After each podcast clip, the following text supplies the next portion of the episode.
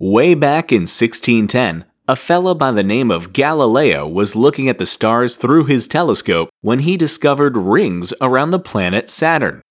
In the centuries that followed, scientists have discovered that although Saturn has the most spectacular rings in our solar system, Jupiter, Neptune, and Uranus all have rings as well. So, what are a planet's rings made out of, and where do they come from? Well, a planet's rings are made of pieces of ice or rock, as well as large amounts of dust. But how's all that stuff get out into space?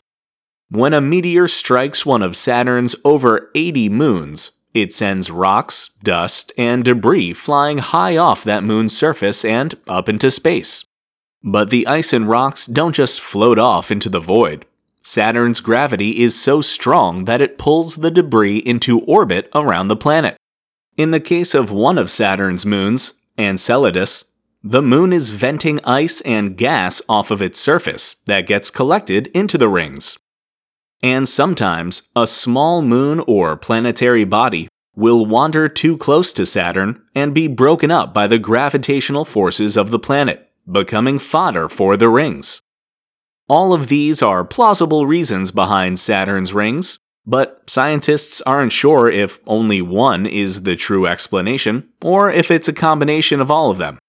All we know for sure is that Saturn's rings look spectacular,